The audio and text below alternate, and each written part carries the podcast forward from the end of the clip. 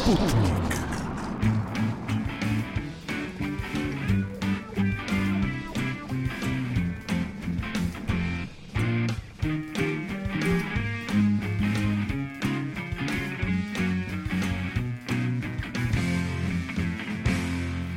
Sono le sedici su Roma tre Radio, è il momento della scienza e dunque di Sputnik. Io sono Lorenzo Picca in compagnia immancabile del professor Roberto Ferretti. Buonasera professore. Ciao Lorenzo, ciao a tutti gli ascoltatori. Ricordiamo a chi ci ascolta di eh, seguirci sulle pagine social, Instagram e Facebook, cercando sotto la voce Roma tre Radio, e di ascoltarci, come probabilmente starete facendo, dal sito radio punto uniroma tre punto it. Ringraziamo Camilla e William in regia e oggi eh, andremo ad introdurre noi il tema, perché non abbiamo un ospite oggi, professore. Non abbiamo un ospite, però abbiamo un tema che mi è molto caro, tanto, tanto caro e molto che... attuale, molto attuale, molto attuale, tanto, tanto caro per quanto mi riguarda che nella prima edizione di questo programma noi avevamo addirittura una rubrica, l'angolo della bufala, eh, in cui prendevamo così a caso una bufala che passava sui social e la, la sbugiardavamo. E poi vabbè, questa la rubrica si è persa, però mh, è l'argomento, l'argomento fake news, eh, bufale e disinformazione di vario genere è, è, rimasto, è rimasto sempre così in sottofondo e molto sentito. Però professore, una volta è successo anche durante questa stagione alla quale ho preso parte, perché quando parlavamo di, eh, della dinamica del volo, non so se si ricorda, io ho tirato fuori la famosa storia del... La del, questione del, del, sì, calabrone del calabrone che non potrebbe volare ma vola uguale. E in realtà sì, quella è una fake news, perché matematicamente in realtà poi può volare, infatti vola. Era stato, erano stati sbagliati i calcoli. E tra l'altro poi, professore, oggi eh, sarà un po' lei l'ospite, sarai tu, ci, eh, ci devo riuscire, sì, ecco, sarai tu Roberto. Metti, impegnati, impegnati Lorenzo. Ci stavo riuscendo ultimamente, sarai tu l'ospite di questa puntata. Perché eh, appunto mi hai raccontato che eh, avevi trovato degli studi scientifici proprio sulle fake news, anche se il termine è stato sì, coniato beh, dopo. Sì, il termine fake news viene, è stato coniato nel duemilasedici, mi sembra, in, in corrispondenza della prima campagna elettorale di Trump. Chissà perché. Chissà perché. E, mh, però il problema in realtà è data mh, molto prima. E, tra l'altro questi studi risalenti al, al milleottocento se...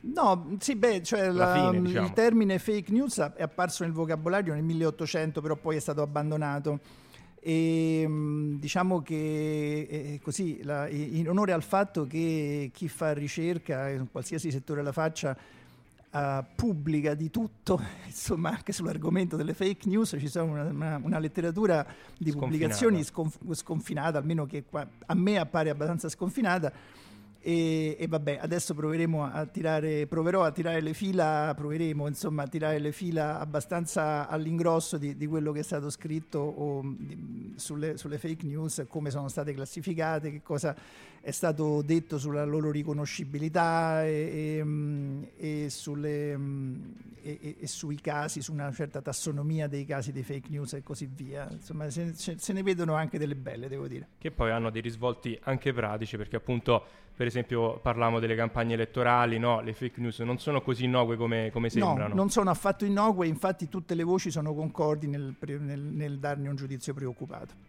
Noi allora cominciamo con la musica di Roma tre Radio, questi sono gli R E M e poi eh, cominciamo a parlare di questi studi scientifici sulle fake news.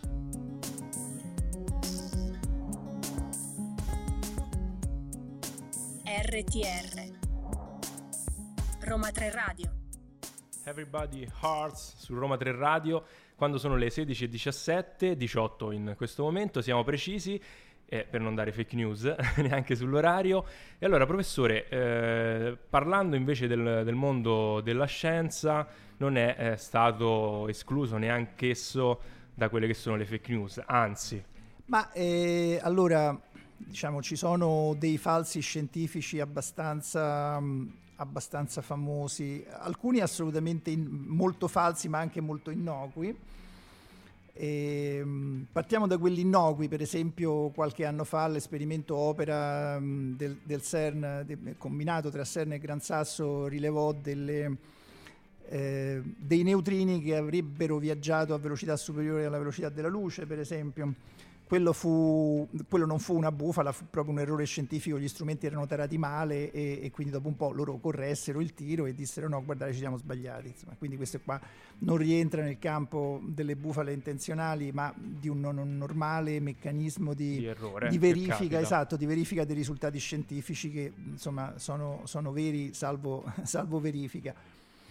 E un altro caso che, che ricordo faceva parte della, come dire, della mia gioventù era quello della, della, fusione, della cosiddetta fusione fredda, eh, cioè negli anni, negli anni Ottanta ci fu una grossa, mh, eh, una grossa ondata di, mh, eh, di ottimismo sul fatto che la fusione potesse essere ottenuta non a caldo, eh, in regime di plasma, quindi a, a temperature di milioni di gradi, ma a temperatura ambiente.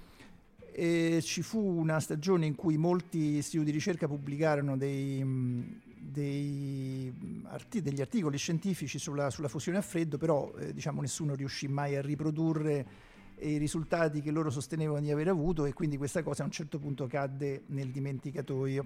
Però comunque cioè, sono cose che poi diciamo nella vita cose, di tutti i giorni non, sì, non andiamo a, sono, a replicare. Sì, sì, sì, sono cose che rientrano in una normale dialettica scientifica, ah, beh, di, certo. di verifica delle, eh, delle affermazioni scientifiche.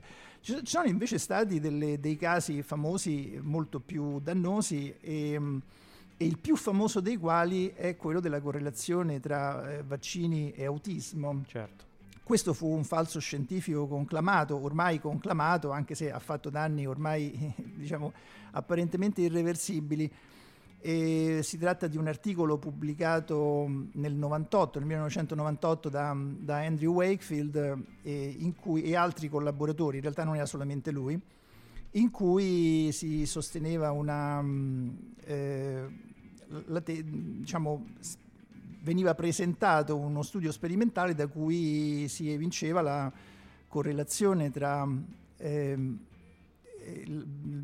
vaccinazioni trivalenti eh, morbillo, parotite, rosalia, ro- rosolia, non rosalia, e, ehm, e dei, dei disordini intestinali che erano correlati con certe forme di autismo. Questa cosa fu, diciamo, generò una serie di studi che, che dimostravano al contrario come questi, questi, questa correlazione fosse assolutamente irriproducibile, e poi vabbè, ci furono vari problemi per cui eh, gli altri coautori si sfilarono dal, da questo lavoro scientifico e insomma vabbè, alla fine il, il lavoro venne ritrattato, anche perché c'era stato un conflitto di interessi, gli era stato commissionato da uno studio legale, insomma una storia assolutamente poco scientifica.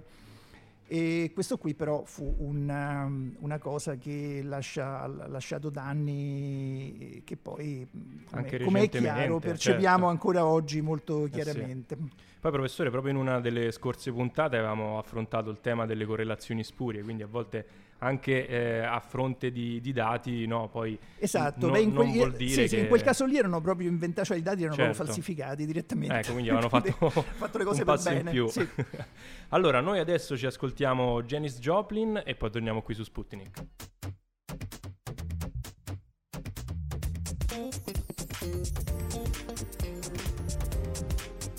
R T R, Roma tre Radio. E qui mi fa, no, devo dirla, devo dirla tutta, e mi fa piacere che una radio universitaria ancora passi Janis Joplin nel duemilaventidue, eh è una tappa fondamentale del rock. Anche perché devo dire è la prima volta che, ascol- che hai ascoltato tutta una canzone in cuffia durante... Esatto, no, perché valeva la pena. Adesso non posso fare nomi e cognomi, ma certe cose che passate non riesco a sentirle, scusami. Ma neanche io, eh, Roberto, quindi alcune cose siamo in due. Comunque affrontavamo appunto il tema delle, eh, delle fake news, che appunto sono anche prima, eh, sono esistite prima che poi venne, venisse coniato questo, questo termine, alcune dannose, altre meno, sì, però eh, beh, guarda, eh, diciamo, anche nel mondo della scienza. Oggi, oggi scrivendo gli appunti per la trasmissione ne, me, me ne venivano, eh, poi c'è cioè, tutta man mano che scrivevo me ne venivano altre, no? Per esempio sulla... sulla questione delle, delle terapie mediche, le, le, i fake qua abbondano, cioè eh, vorrei ricordare il caso della terapia stamina di, di Vannoni, insomma, che è stata riconosciuta perfino in tribunale come un, una, una bufala totale, però esistono anche altri casi eh, che sono quantomeno dubbi, eh, voglio dire la terapia di Bella, la stessa omeopatia che non è mai stata dimostrata essere un...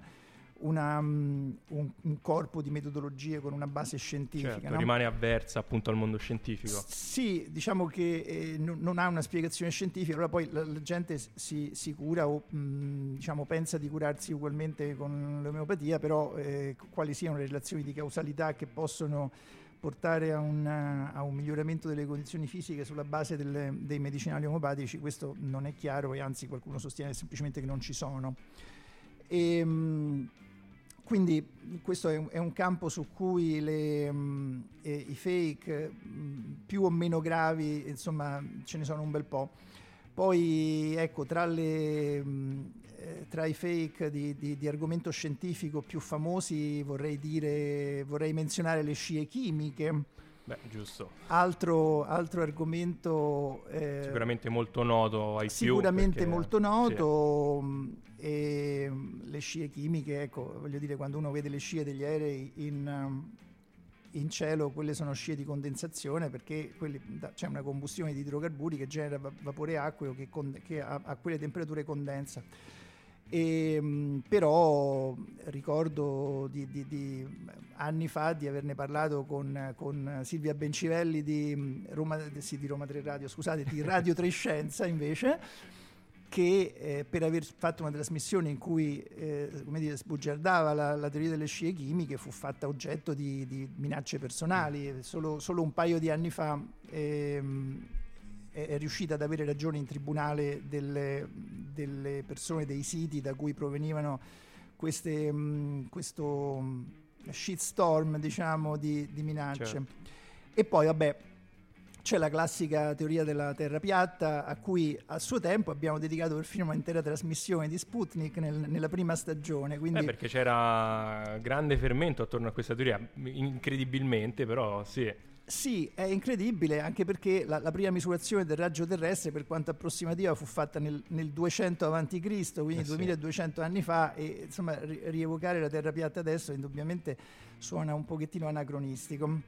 E questo per dire mh, che in generale, in generale tutto questo genera molta confusione e, so- e nel, nel caso specifico anche molta mh, sfiducia ne- nei confronti della scienza, generando delle, mh, eh, come dire, un rumore di fondo intorno ai, a, a, alle, alle, quelle che noi consideriamo verità scientifiche, che non aiuta alla comprensione dei problemi. E tutti noi ne abbiamo avuto un po' la prova in questi due anni di pandemia, no? E questo tema è stato quanto mai scottante. Noi adesso ci ascoltiamo un altro brano e poi torniamo qui in diretta.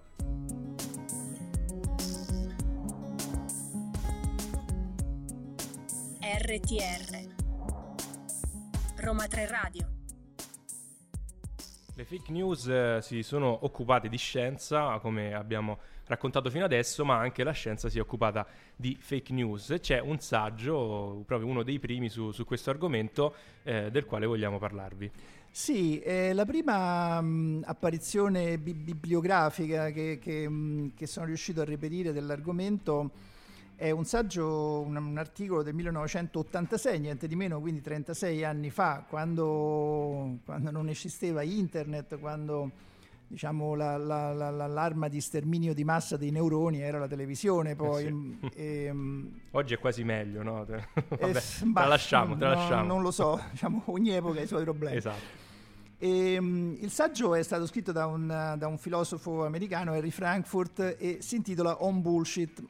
E bullshit è un termine slang, eh, diciamo, eh, vabbè, lo devo dire, tanto se, se diciamo. aprite Google Translate, eh, Google Translate lo traduce con stronzate. E adesso io, che voglio essere un po' più raffinato, lo chiamerò disinformazione, però è un, uh, ha un, uh, un'accezione abbastanza più dura in, in slang.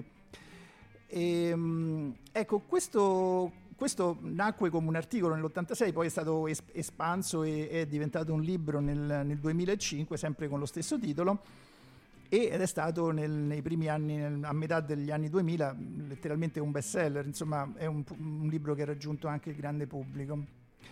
E ci sono, ecco, io sono andato a, a rivedere un po' quello che, mh, quello che afferma Frankfurt e... Mh, diciamo che ci sono due, due punti, secondo me, che sono abbastanza, eh, se vogliamo, profetici nel, nel suo saggio mh, originale, che sono da un lato il fatto che la, la circolazione della disinformazione è qualcosa che si basa sul fatto di eh, misconoscere l'idea che la verità sia un valore, la verità delle proprie affermazioni sia un valore da perseguire, no? E questo, se vogliamo, per chi fa scienze dure come me, è una cosa che fa saltare eh, certo. sulla sedia, naturalmente, no? Cioè, il matematico, eh, il, il teorema, che è il totem di ogni matematico, è, è una, una sequenza di passi logici con cui uno vuole dimostrare che una certa affermazione è vera, certo. no? D'accordo? Quindi, eh, però a livello sociale questa... Mh, questa um, questione del, del, del valore, del, della correttezza delle affermazioni che si fanno è qualcosa che è andato in declino a partire già, appunto, come, come, come ci segnala questo, questo saggio, già dagli anni Ottanta. E che la, um, e la seconda considerazione è che la diffusione di queste, di queste notizie, che ricordiamo negli anni Ottanta era necessariamente molto molto più lenta di adesso, basandosi su su strumenti di comunicazione che erano meno, meno virali di quanto non possono essere, ad esempio, tipicamente i social network oggi. E, che, ecco, Frankfurt analizzava la, la, la diffusione, quindi la, la capacità di, di queste notizie di circolare sulla base del, del fatto che ogni persona, oppure una grande quantità di persone, si eh, considerassero titolate a parlare di tutto, fondamentalmente. Quindi questo fatto del, come dire, come se fosse un po' il ribasso l'idea di, de, della competenza specifica delle cose di cui, sulle cose di cui si parla, che è un po', che è un, po', eh, un concetto che poi è, è diventato, come dire, forte e violento con, con l'avvento dei social network, in cui eh, questo, sì. questo, questa idea dell'orizzontalità ha... Roberto, diciamo, pensavo proprio, scusa se ti interrompo, a quello che aveva... scritto o dichiarato Umberto Eco, no? Che un po' i social, o comunque internet, era, lo, dov- lo devo citare, un po', diciamo, la rivincita dei cretini, no? che, che ognuno potesse dire la sua su tutto, però, ecco, e quindi venisse senza, meno, diciamo, la competenza. Eh, sì. Questo è un discorso lungo, forse lo, ci possiamo tornare, eh, ci, forse forse sì, ci possiamo tornare aperto... dopo la musica, perché qui abbiamo scoperchiato un brutto pentolone. Eh sì.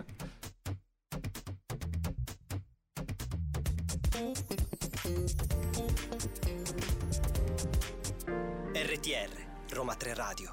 Allora, avevamo scoperchiato un vaso di Pandora, esatto.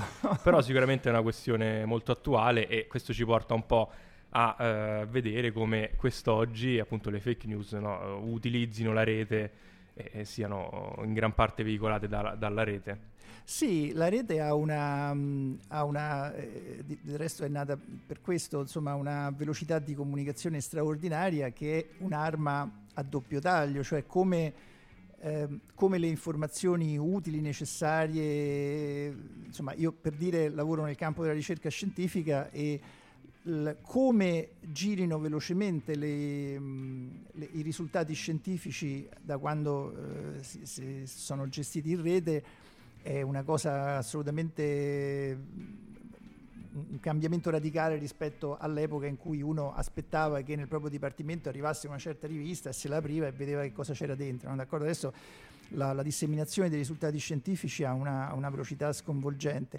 D'altra parte, eh, chiaramente questa velocità di, di, di, di propagazione delle, mh, delle notizie, delle teorie e, e dei risultati è una cosa che si usa anche... si usa anche per cose, diciamo, per notizie false, quindi anche, anche le fake news girano, girano in modo terribilmente, mh, terribilmente veloce e, e virale. Qui, diciamo che mh, in questo caso, appunto, l- questa idea dell'orizzontalità della rete, no? Cioè, del fatto che ognuno parli di tutto e, eh, e ognuno sia alla pari di tutti gli altri nel, nel parlare di tutto, che è un, che è un concetto molto democratico, ma eh, diciamo che, eh, andrebbe sì. usato con, um, che andrebbe usato con, con garbo e con autocritica soprattutto. Eh sì, perché poi questo, cioè, il risultato è che si va a sminuire quella che è la figura poi degli esperti, che eh, ci sono, cioè ognuno di noi è più bravo in qualcos'altro rispetto, esatto. in qualcosa rispetto ad altri, esatto. e non si può, appunto, eh, non far caso a questo.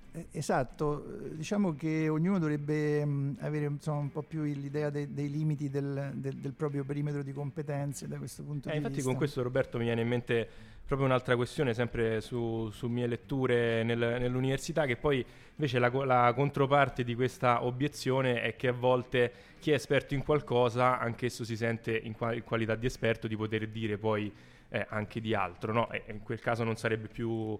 più esperto. Poi ci sono quelli che non sono esperti di nulla e parlano di tutto. Sì, beh, eh, diciamo, siccome quelli che sono esperti di uno specifico argomento sono statisticamente meno di quelli che sono esperti di altre cose, ammesso ah, no, che certo, ognuno... non sono quelli il problema delle ammesso fake news, che, sì, questo è vero. Che ognuno sia esperto di qualche cosa, eh, diciamo, ogni volta che c'è un singolo argomento i veri esperti sono sempre, sono sempre la minoranza regolarmente. Sì, ne, ne, ne, non sarebbero certo quelli il, il problema. Allora, eh, senti, no, volevo mh, invece in, eh, volevo dire sulla, sulla letteratura del, che, che tratta di fake news ci sono molti articoli che, che si preoccupano di definire, di definire rigorosamente le fake news e, e diciamo, per quanto non tutti gli autori siano eh, concordi su come definirli, su come definirle, ci sta, eh, ci sono due componenti che sono, eh, che sono fondamentali. Sono uno... Uno, eh, l'esistenza di componenti false nella, nel, nell'affermazione che uno fa circolare, e la seconda è proprio lo, la, la volontà di farla circolare, e quindi in un certo senso il dolo nel, nel far circolare in modo virale una, un'affermazione falsa. Poi qualcuno non è d'accordo sul fatto che falso, un'affermazione falsa possa essere messo sullo stesso piano di un'affermazione che falsa non è, però è fuorviante, mm. cioè un, un'affermazione che sarebbe vera che però viene utilizzata per far dedurre a, a, al lettore delle cose, delle cose false. Ecco, qui diciamo forse possiamo mh, tornarci dopo. Eh, anche questo è interessante, è una questione di, di definizione, però magari a volte eh, anche fuorviare, no, può essere può, può essere pericoloso, essere la stessa infatti, cosa. Molto. Eh sì. Allora noi adesso eh, ci ascoltiamo un altro brano e poi eh, continuiamo con Sputnik. Let's go girls.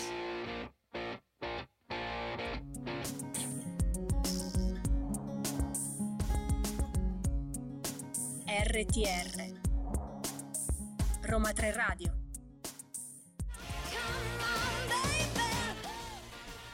Eccoci di nuovo in diretta. E, di cosa si stava parlando? Si stava parlando di definizione in, qualche, in un qualche senso delle, delle fake news, d'accordo? Quindi c'è questa questione del, eh, della notizia o del risultato o dell'affermazione comunque non vera o fuorviante.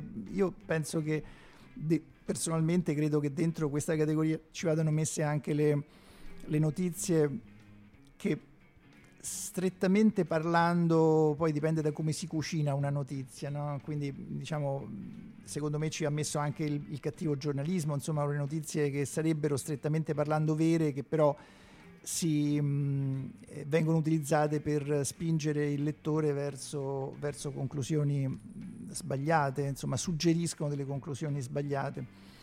Poi in tutta questa tassonomia delle fake news la cosa più divertente è che ci sono anche le, i fake eh, satirici, perché Lercio non ah, è beh, certo. Lercio non è solo Lercio non è solo esistono, che so, nel, nel, in Inghilterra esiste The Onion, che è un um, eh, che è un sito, eh, diciamo il Lercio inglese praticamente, no? E questo mi, mi, fa, mi fa venire in mente che in realtà anche, anche da questo punto di vista eh, le, le fake news vengono da lontano, perché negli anni Ottanta c'era un, girava un giornale che si, si chiamava Il Male, mm.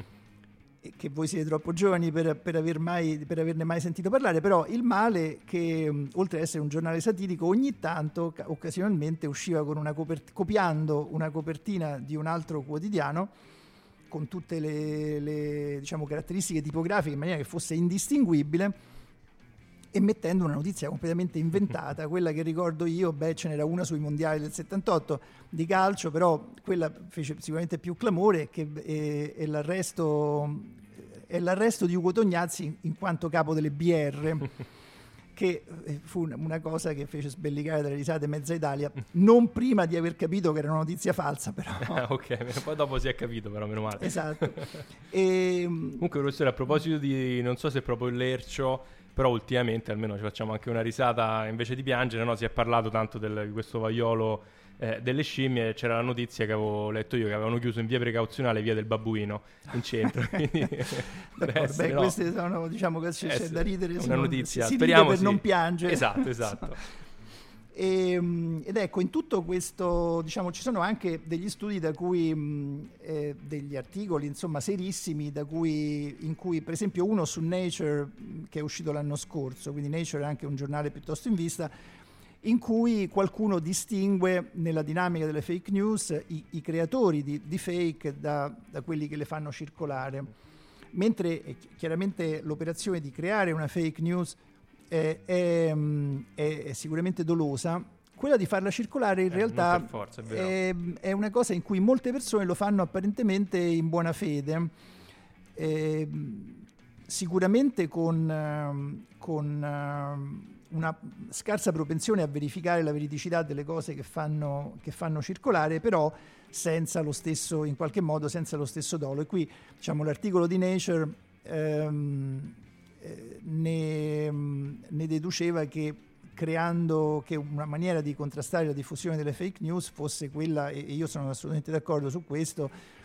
fosse quella di aumentare la consapevolezza generale, cioè, del, del, del, della collettività sulla necessità di far circolare notizie verificabili e eh, diciamo con un grado di, cioè che la correttezza della notizia che si fa circolare fosse un, un, un criterio insomma fondamentale a cui, a cui badare. Ecco. Certo, sulla consapevolezza e il senso critico di ciascuno, che è l'unico modo piuttosto che fermare alla fonte, no, le fake news, perché ci sarà che sempre qualcuno... Quello è molto difficile, eh, quello sì. è difficilissimo, mentre generare un po' più di consapevolezza forse è una cosa che, che ha qualche speranza in più. Eh sì.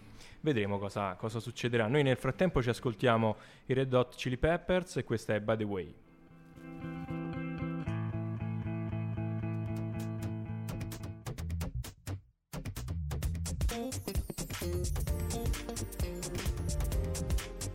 R T R, Roma tre Radio. E d'accordo, quindi dovevamo rimasti, Lorenzo, eravamo rimasti alla questione di diffondere, che differenza c'è tra, tra creare le, le fake news e, e diffondere, no? Diciamo nella, eh, quelli che analizzano, diciamo, questo fenomeno sono più o meno d'accordo sul fatto che mentre nella mh, creazione di un, di un falso c'è un, un dolo significativo, adesso qui... La, la, la, appunto la denominazione fake news viene, come si diceva prima, dalla, viene, è stata coniata in occasione della, della campagna elettorale di Trump del, del duemilasedici, in cui ricordiamo che ad esempio eh, lo, lo staff comunicazione di Trump inventò un falso, il, il cosiddetto Pizza Gate, che è, è ricorre, tra l'altro ricorre in moltissimi di questi articoli sul, sulle fake news, in cui sulla base di, bah, diciamo, di le, le legami esistenti ma molto molto laschi, sostanzialmente ehm, Hillary Clinton era stata accusata di essere implicata in, un, in, un traf- in una rete di pedofilia fondamentalmente, e questa il Pizzagate, perché questa rete si sarebbe appoggiata a, un, a, una, luogo, sì. Sì, a una pizzeria famosa, insomma, in cui lei era, era stata veramente, ma diciamo la cosa non c'entrava.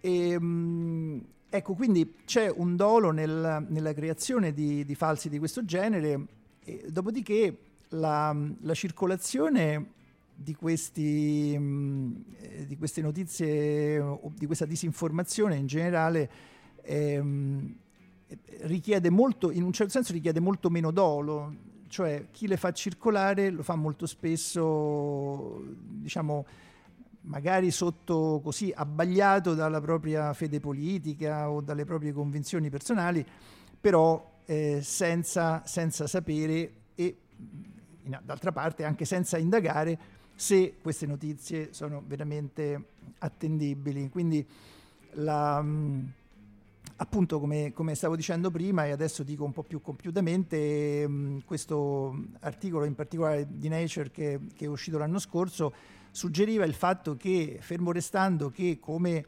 eh, era stato in qualche modo codificato dalla primissima analisi di Frankfurt, eh, una, una componente fondamentale della, della diffusione di, di notizie false, il fatto, eh, in un certo senso, la, lo scarso interesse per la eh, correttezza delle, delle notizie che, che si fanno circolare.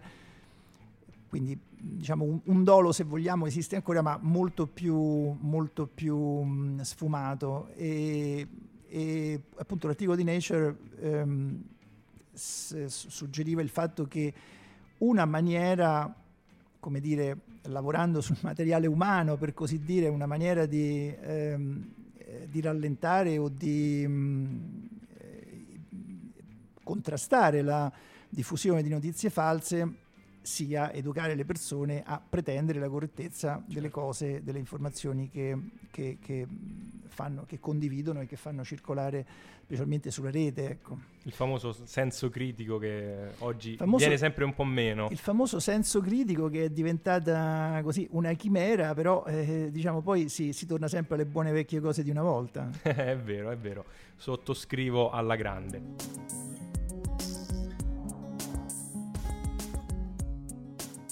R T R Roma tre Radio.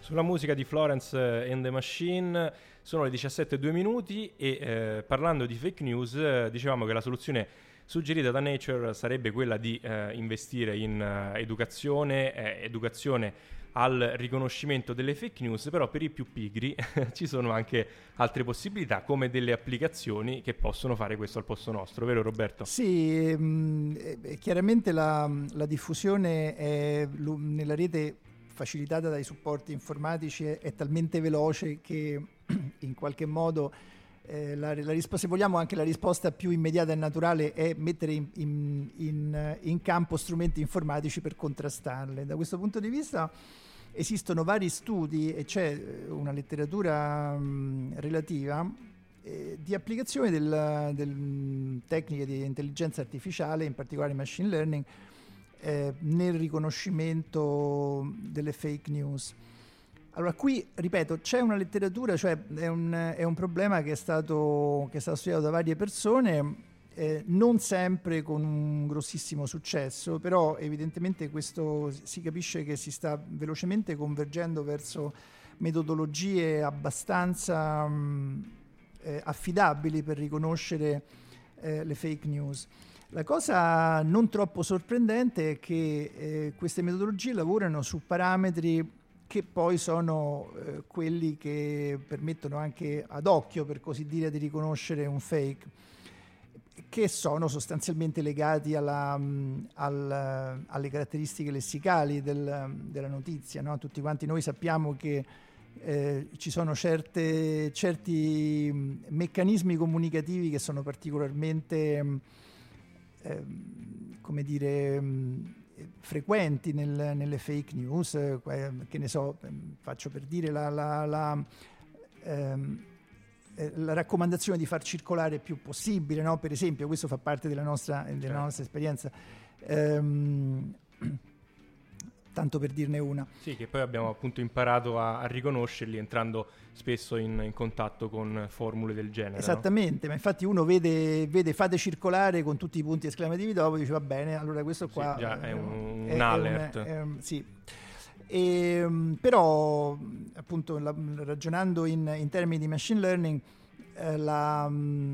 l'esame lessicale può farsi anche abbastanza più, abbastanza più raffinato e, e da questo punto di vista gli algoritmi per il riconoscimento delle, delle fake news stanno, stanno migliorando moltissimo eh, perché mh, si lavora non solo su, su certe formule appunto ricorrenti, però anche sulla comprensibilità del testo, ad esempio. Eh, le fake news tendono ad essere meno, diciamo, più contorte, meno decodificabili, e sulla, mh, appunto, su altre caratteristiche mh, eh, lessicali, sintattiche, anche sul fatto che siano osservati certi, certi cor- certa correttezza sintattica mh, e, e quindi, diciamo, questo è un insieme di parametri che sinceramente non, non so fino in fondo come possono essere stati quantificati, però, però diciamo, ci sono degli studi su, beh, su sì, questo. Da quello che ho letto io si appoggiava su un analizzatore lessicale che è stato già sviluppato in, in precedenza e, e basandosi sulle caratteristiche lessicali in realtà già si può fare un, una, un riconoscimento abbastanza affidabile eh, delle fake news rispetto alle, alle, notizie, alle notizie corrette. Poi di mezzo ci sta la satira, ma quello fa testo a parte. Certo, come dicevamo anche prima. Poi secondo me quello sorprendente in questo caso è che io da profano intuitivamente penserei no, che il problema delle fake news e, e della loro falsità eh, è nel contenuto e quindi eh, la, la forma eh, non, non dovrebbe essere così eh, influente, però in realtà anche quello che, che citavi prima, no, la, la formula finale fate, diffo- fa- fate circolare, diffondete, o magari anche una scarsità di linguaggio può essere. Sì, ma anche ecco, un'altra cosa, per esempio un altro sintomo dei, dei fake è il fatto di non, non fornire le fonti, non ah, fornire beh, certo, link per verificare per esempio certe cose e così via. Che è, ovviamente può essere riconosciuto dal, dal software esatto. o dall'intelligenza artificiale esatto. di, di riferimento. Roberto, noi siamo arrivati alla fine di questa puntata e eh, concludiamo, prima dei saluti, concludiamo in, in bellezza. E la vuoi lanciare tu? Va bene, la lancio io. Adesso ci sentiamo, una canzone stagionata ma sempre, sempre un grande successo che è eh, Walk on the Wild Side di Lou Reed.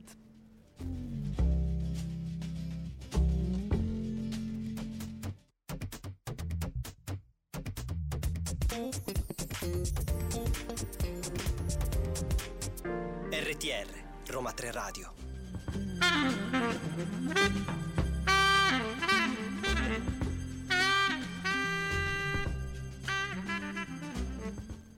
È un peccato interrompere Lou Reed, però è il momento dei saluti, Roberto. E quindi ricordiamo a tutti che eh, uscirà la, il podcast di questa puntata fra pochissimo sui nostri canali social e di seguirci ovviamente sulle pagine Facebook e Instagram cercando sotto la voce Roma tre Radio. Sì, ringraziamo Camilla che ha messo veramente dei pezzoni oggi pomeriggio eh sì. e, e niente, grazie a te Lorenzo e grazie, grazie agli te, ascoltatori Roberto. E noi ci vediamo non venerdì prossimo ma fra due venerdì, il diciassette esattamente, il diciassette e però potete appunto eh, riascoltarci in podcast. Buona giornata e a risentirci sulle frequenze di Roma tre Radio. Ciao a tutti. Four, three, two, one Sputnik.